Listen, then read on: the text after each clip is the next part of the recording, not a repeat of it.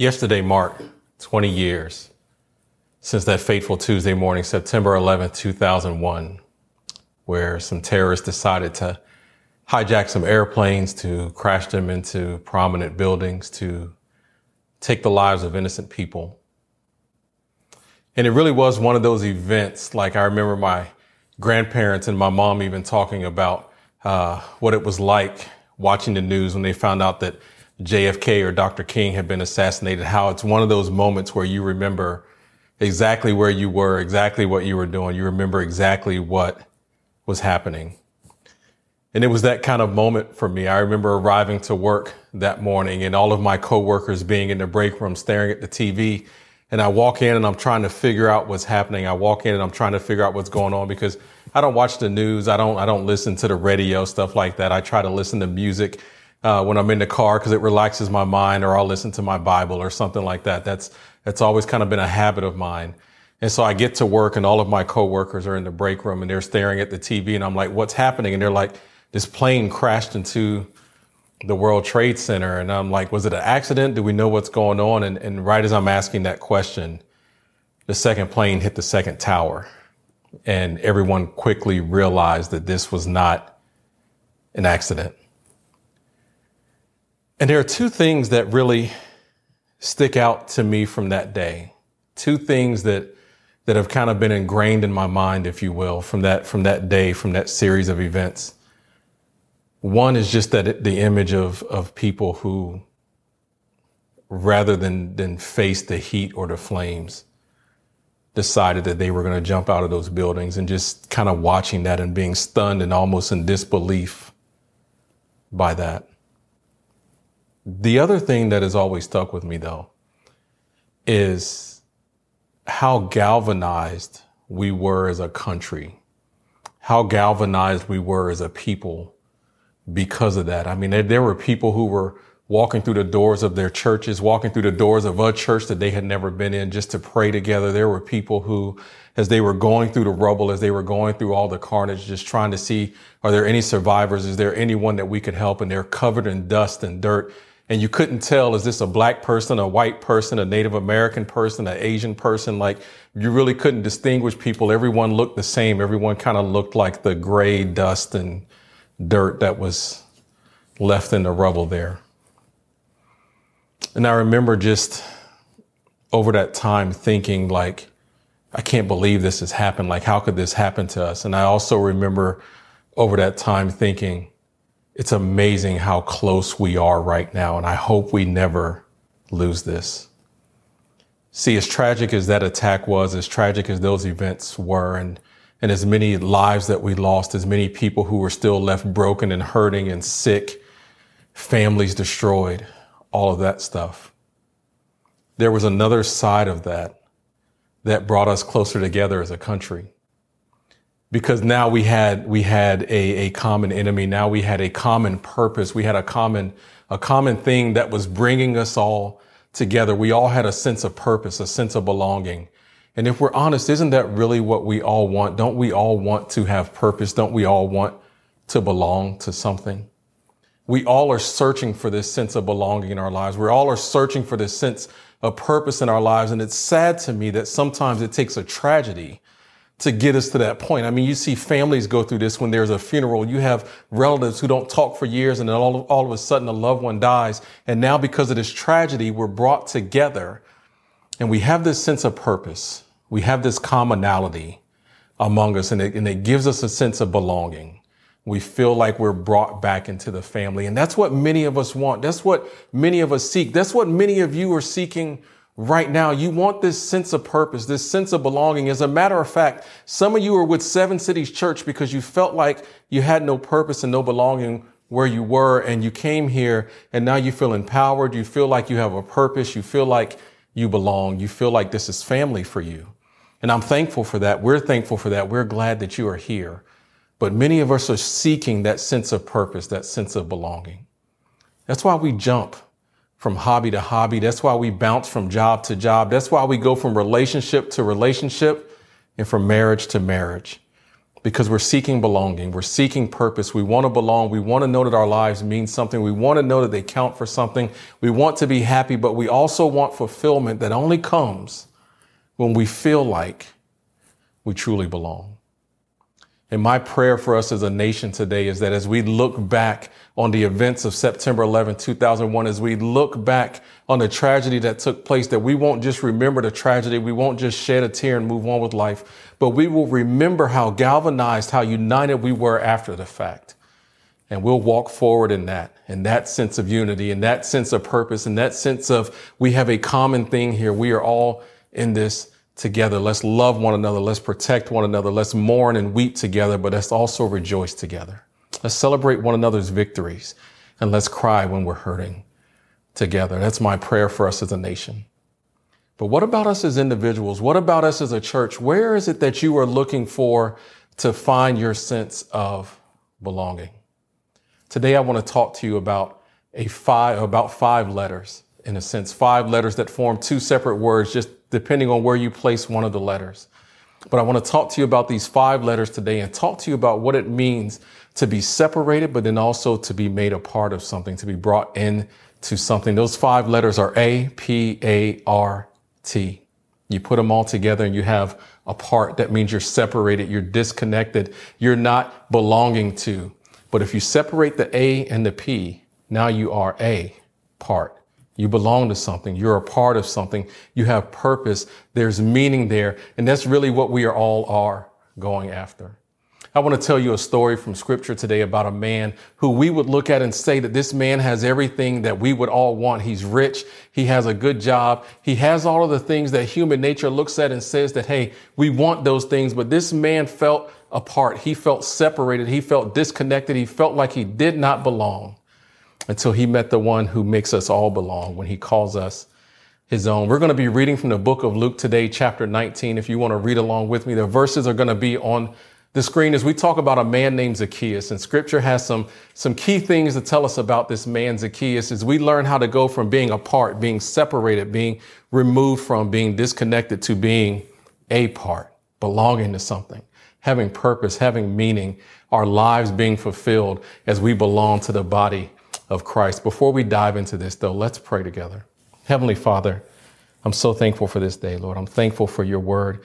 I thank you that your word breaks the yoke of bondage, that your word will set captives free, that your anointing is here, Father God. I pray that you would fill me with your spirit, that the words that I speak would be your words, that your, your words would flow through me, that your spirit would flow through me, that our hearts would be ready to receive your word today. As we talk about what it means to go from being separated from you, separated from your family, to becoming a part of your family and your kingdom. Lord, I pray that your Holy Spirit would be present with us as we study your word today and you'd be glorified in it, Lord Jesus. It's in your name I pray. Amen. Luke chapter 19, verse 1, and it says, He entered Jericho and was passing through, and behold, there was a man named Zacchaeus. He was a chief tax collector and was rich, and he was seeking to see who, who Jesus was. But on account of the crowd, he could not because he was small in stature. So he ran on ahead and climbed up into a sycamore tree to see him, for he was about to pass that way. And when Jesus came to that place, to the place, he looked up and said to him, Zacchaeus, hurry and come down, for I must stay at your house today. So he hurried and came down and received him joyfully. And when he saw it, or when they saw it, they all grumbled. He was gone into, uh, and to be the guest of a man who is a sinner. And Zacchaeus stood and said to the Lord, Behold, Lord, the half of my goods I give to the poor. And if I have defrauded anyone of anything, I restore it fourfold. And Jesus said to him, Today salvation has come to this house, since he also is a son of Abraham. For the Son of Man came to seek and save the lost. So we have this man here, Zacchaeus, and I want to share four things with you that I see in this story about Zacchaeus as we go from this process of being apart, being separated, being disconnected from to being a part, a part of something meaningful, having purpose, being connected to and brought into, grafted into the family of God. And the first thing is, is this, we start out apart. We start out separated. We start out disconnected from. In fact, we are all born into sin. And because we are born into sin, we are separated from the family of God. Look back at verse 2. It says this it says, And behold, there was a man named Zacchaeus. He was a chief tax collector and was rich. Now, Zacchaeus found himself separated from his own people. Why? Because he was a tax collector. And the tax collectors in that time, the Jewish people were, were under Roman occupation. And the Romans established governors and they established tax collectors. And these tax collectors would go around to their own people and collect monies that they would then give back to the Roman government. They would keep some of these monies for themselves. So it was well known that tax collectors would often defraud people. They would often charge too much because they wanted to make sure that Rome got was theirs, what was theirs, but they also wanted to have some for themselves. So Zacchaeus was hated because of his occupation. He was hated because of what he did. He was a chief tax collector in his town. And because of that, the people, they ridiculed him. They wanted nothing to do with him. They considered him worse than a sinner he was against his own people in their minds. And so here you have Jesus coming through Jericho that day. Jesus was just passing through. Let me tell you something, y'all. Jesus is never just passing through. If Jesus shows up, he's there for a purpose and he's here for you today for a purpose. He, the last verse in this passage says that he came to seek and save those who are lost. If you are lost, his purpose in being here is for you. He leaves the 99 that are found to, to find the one that is lost. He is here for you. Jesus is never just passing through. And if you are listening, if you are here today, if you are tuned in today, this is a divine appointment. You are here on purpose and for a purpose. And that purpose name is Jesus. And you can meet him today. And we'll talk about that in just a little bit. But you have to understand that right now you are apart. You are separated from, you are disconnected from the family of God because of sin. Where God is, sin cannot be. And because we're born into sin, we're born spiritually separated from God.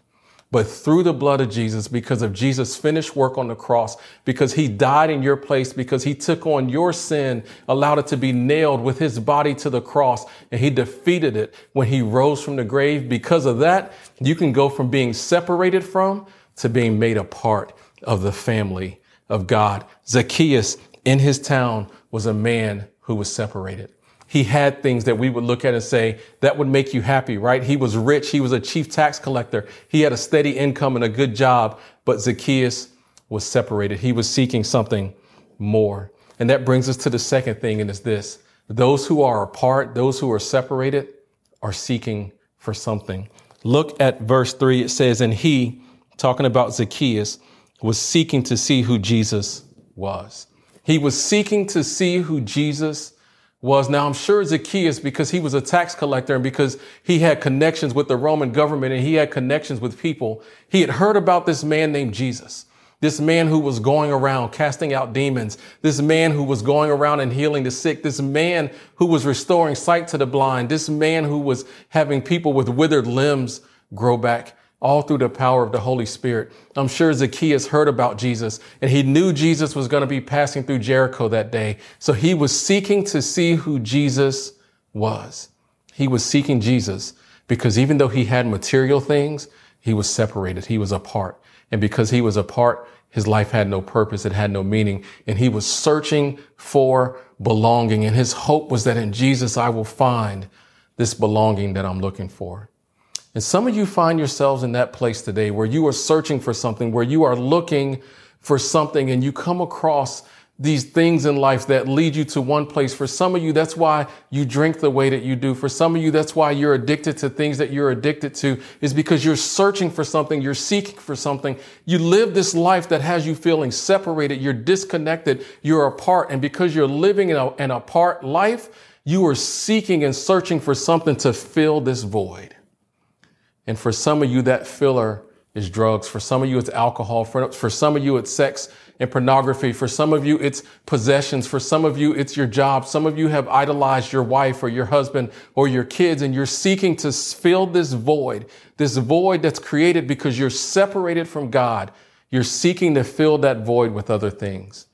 But let me tell you, there's only one thing that can ever fill that void, and his name is Jesus. Zacchaeus knew to look, to seek for who Jesus was, do you know to seek for who Jesus is today? Or will you continue looking to other means to fill the voids in your life? Will you continue looking to other things to fill those empty places? Or will you be like Zacchaeus and seek out Jesus? Now, this passage goes on to talk about how Zacchaeus climbed this sycamore tree. And that's what most of us know Zacchaeus for because he was a wee little man. Remember, we used to, if you've been around church for a long time, used to sing this song in children's church. Zacchaeus was a wee little man. A wee little man was he. And we know Zacchaeus for being small, but what I want you to hear about Zacchaeus, what I want you to know Zacchaeus for today is for being one who seeks to see who Jesus is. See, if you find your place where eh, yourself in a place where you feel like you're small, where you feel like you're insignificant, if you find yourself in a place where you feel like you don't matter and no one cares, remember, Jesus never just passes through. He comes here today and he's seeking you. Are you seeking him? Will you seek him?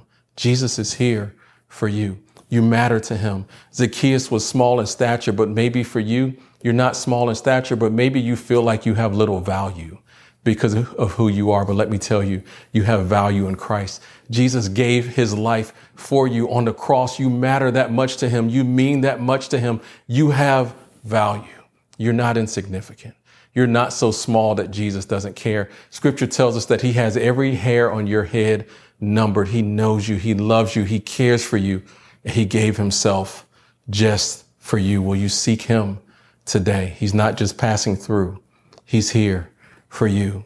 But we learn here that Zacchaeus was seeking Jesus. Zacchaeus was going out looking for Jesus. We talk about the fact that Zacchaeus was small, that he was a small man. But again, you're not insignificant to God, no matter how small you are? Are you willing to put in the effort to seek Jesus? I believe that's why you're watching this today is because God has called you here to this point, to this moment, so that you could hear about how he sent his son to die for your sins so that you can hear that you have value, that you matter to him, that he loves you and that he cares for you. You are not insignificant. He's passing through for you. Will you seek to see who he is? Now catch this as we read on in the next part or understand this that Jesus is seeking those who are apart. And that's what we were just talking about. Jesus is seeking those who are apart. Verse 10 said, For the Son of Man came to seek and save the lost.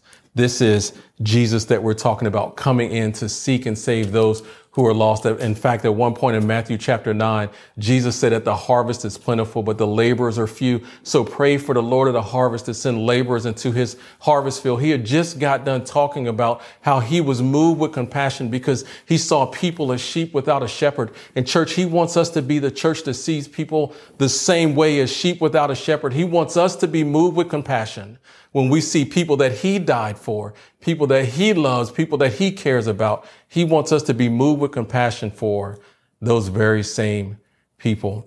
But look at what the people did when they saw or Jesus came through. And if we pick up in verse five, it says, and when Jesus came to the place where Zacchaeus was up in that tree, he looked up and said to him, Zacchaeus, hurry and come down for I must stay at your house today.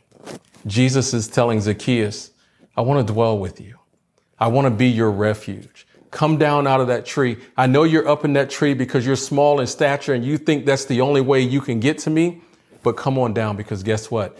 I'm coming to you. And you may be watching this today and think that there's no way for you to get to Jesus, but guess what? Jesus will come to you. He will meet you right where you are. He's not going to leave you the way that he found you, but he will meet you right where you are. You don't have to change to come to Jesus. You don't have to be sin free to come to Jesus. You don't have to stop doing what you've been doing to come to Jesus. He will meet you right where you are. There's this post that's been going around on social media lately that talks about, you know what, if you're the person who went out last night and got drunk, come sit in church with me. I have a seat for you. If you're the person who just admitted to your spouse that you had an affair, come sit next to me. I have a seat for you in church. Let me tell you, that's the kind of church that we need to be the church that says, you know what? Come on in with your sins. Come on in with your shame. Come on in with your faults. Put all of it at the foot of the cross. Lay all of it on Jesus because he already paid the price for it. You don't have to leave here the way that you came, but come.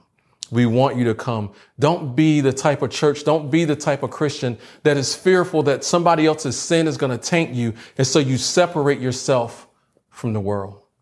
You know, as I think back to September 11th, and I mentioned this earlier about how when those people were searching, when they were digging through rubble, you couldn't tell who was who.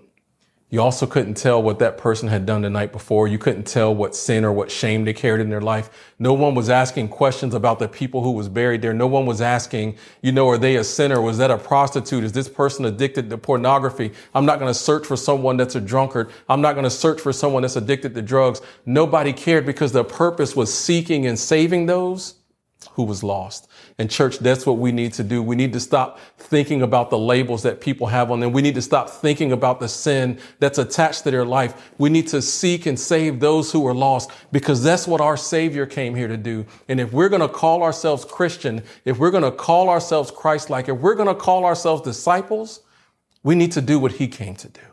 He came to seek and to save those who was lost. Jesus is seeking those who are apart. He's seeking the ones who are separated. He's seeking the ones who are disconnected. Jesus said that the well, the healthy don't need a physician.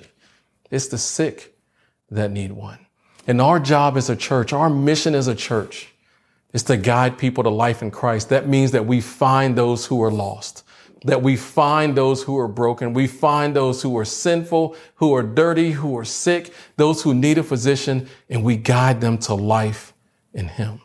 Jesus came to seek those who are separated, those who are disconnected, and bring them into the family of God. He said to Zacchaeus, Hurry, come down, for I must stay at your house.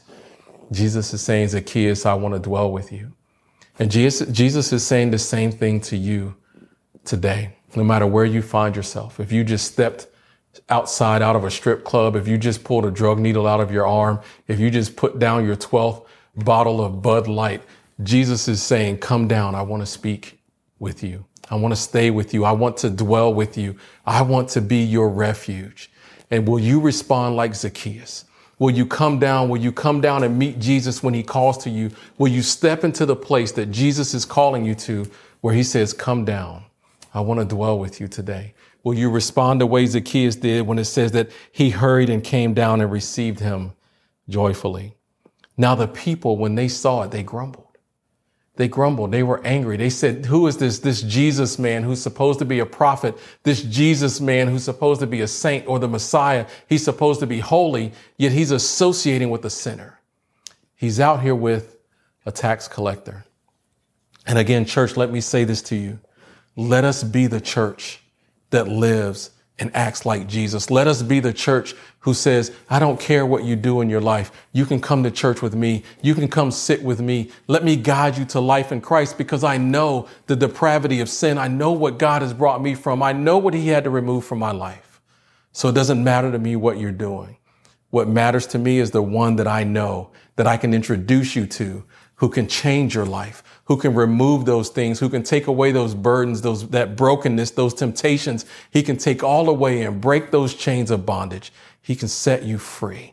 Let's be the church that introduces people to Jesus, that guides them to life in Christ. That's who we're called to be, Seven Cities Church. That's what you stepped into when you said, I want to be a part of this. You stepped into guiding people to life in Christ. Jesus came to seek those who are separated. The Son of Man came to seek and save those who are lost. That is our mission is to seek and save the lost. We value reaching people, but we don't just want to reach them. We also value growing people. We want to help them grow. Let's be the church that reaches the hurting. Let's be the church that reaches the lost. Let's not be a country club that just says us four and no more, or you got to look like this and talk like this and act like this or you're not welcome. Let's be the church that says all are welcome because Jesus welcomes all. Remember, Jesus doesn't just pass through.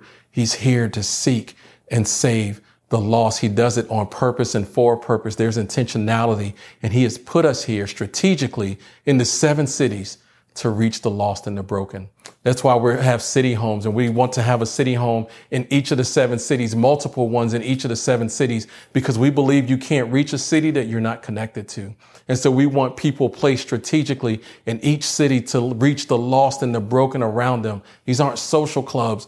These are hubs where people can go be guided to life in Christ, be equipped to be ministers in their community, and then they can go out and reach the people around them. I would encourage you, if you're not in a city home, to get into a city home so that you can learn, so that you can be encouraged, you can be rejuvenated, but you can also have people where you can learn to go and be ministers in your community, in your workplace, in your school, wherever you may be. And young people, this does not exclude you. I don't care if you're eight or 13 or 18 or 22. God wants to use you right where you are. Will you submit to him and submit to the work that he wants to do in you and through you? Because he can reach your friends through you.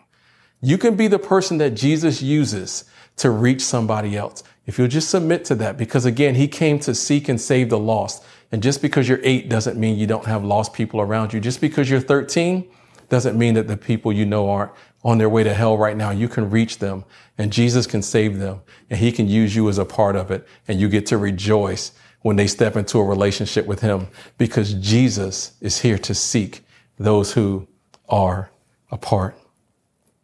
The fourth thing that I want to point out to you from this text is this repentance takes those who are apart and makes them a part.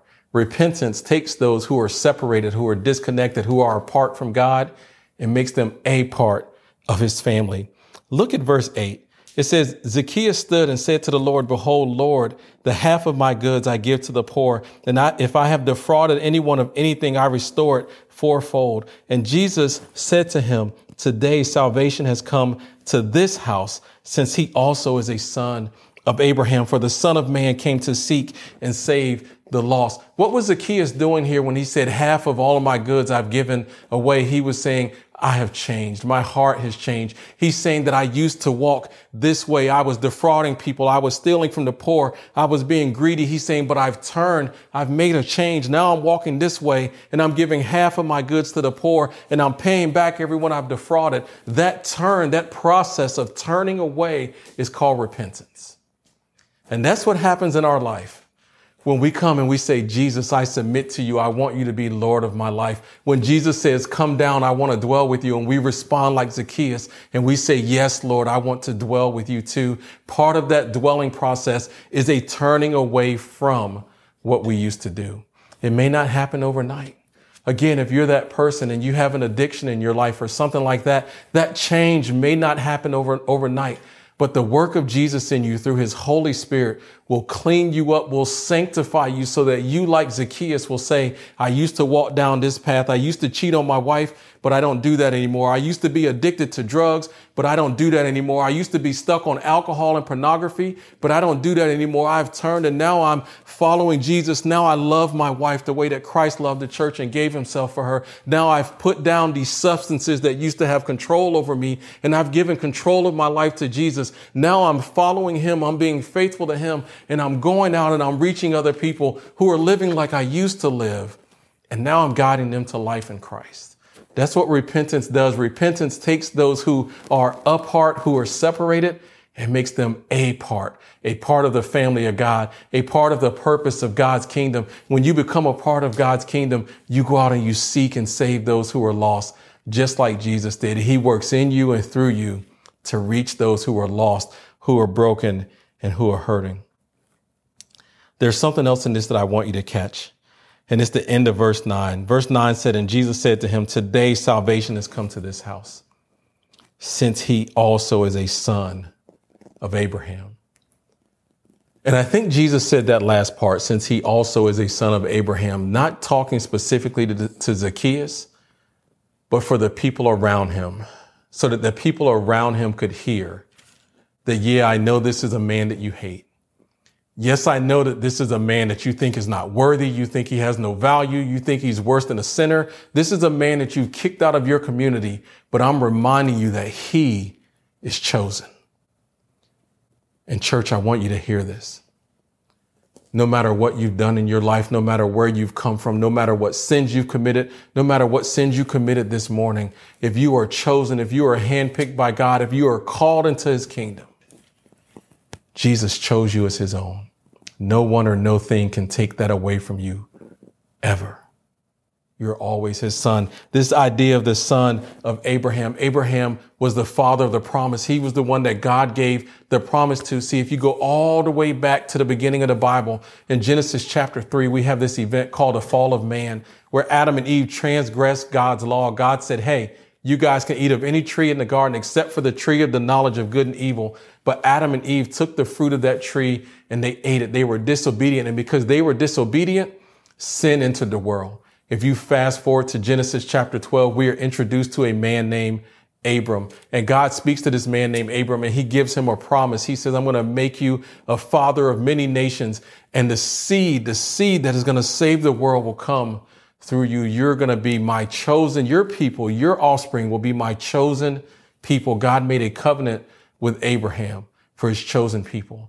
But see, when God was saying your chosen people, what he was really talking about, yes, the children of Israel were chosen. Yes, they were God's people. They were protected. It's because the seed that became Jesus was going to come through that lineage. And Jesus is the one who makes us chosen. He's the one who grafts us into that family, into God's chosen people.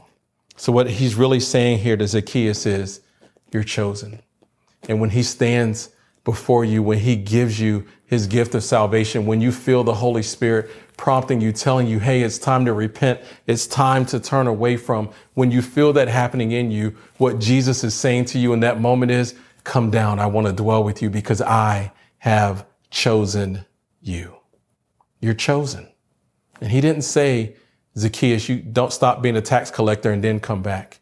He didn't tell Zacchaeus to do the things that Zacchaeus had already done and, and giving to the poor and, and paying back those he defrauded. Jesus didn't say any of that. Jesus didn't even know that. I mean, he may have known that because he was fully God and fully man, but Jesus didn't ask that when he told Zacchaeus to come out of that tree. Jesus didn't, Jesus didn't say, come down if you've given back to the people you defrauded. He didn't say, come down if you're giving away half of your goods to the poor. He said, Zacchaeus, come down. I want to dwell with you. I want to, I want to spend time with you. And then he said, today salvation has come to your house. He didn't say clean up your act first. No, today salvation has come to your house. And he sent me here today to tell you that no matter where you are, no matter where you find yourself, no matter what you're doing or have done, salvation is for you. It is for you you can receive his gift of salvation. You don't have to clean yourself up first. The thing that you do is you come to Jesus, you come down out of that tree, you come down off of whatever it is that you've tried to use to fill the void in your life. You come down off of that, you get before Jesus, you lay those things at the foot of the cross, you allow them to be covered in his blood that paid the price for your sin, and then you turn and you follow him. And you may be like, Pastor Jay, I hear you, but but I don't really even know what I'm supposed to do and, or how this works. And the way this works is this.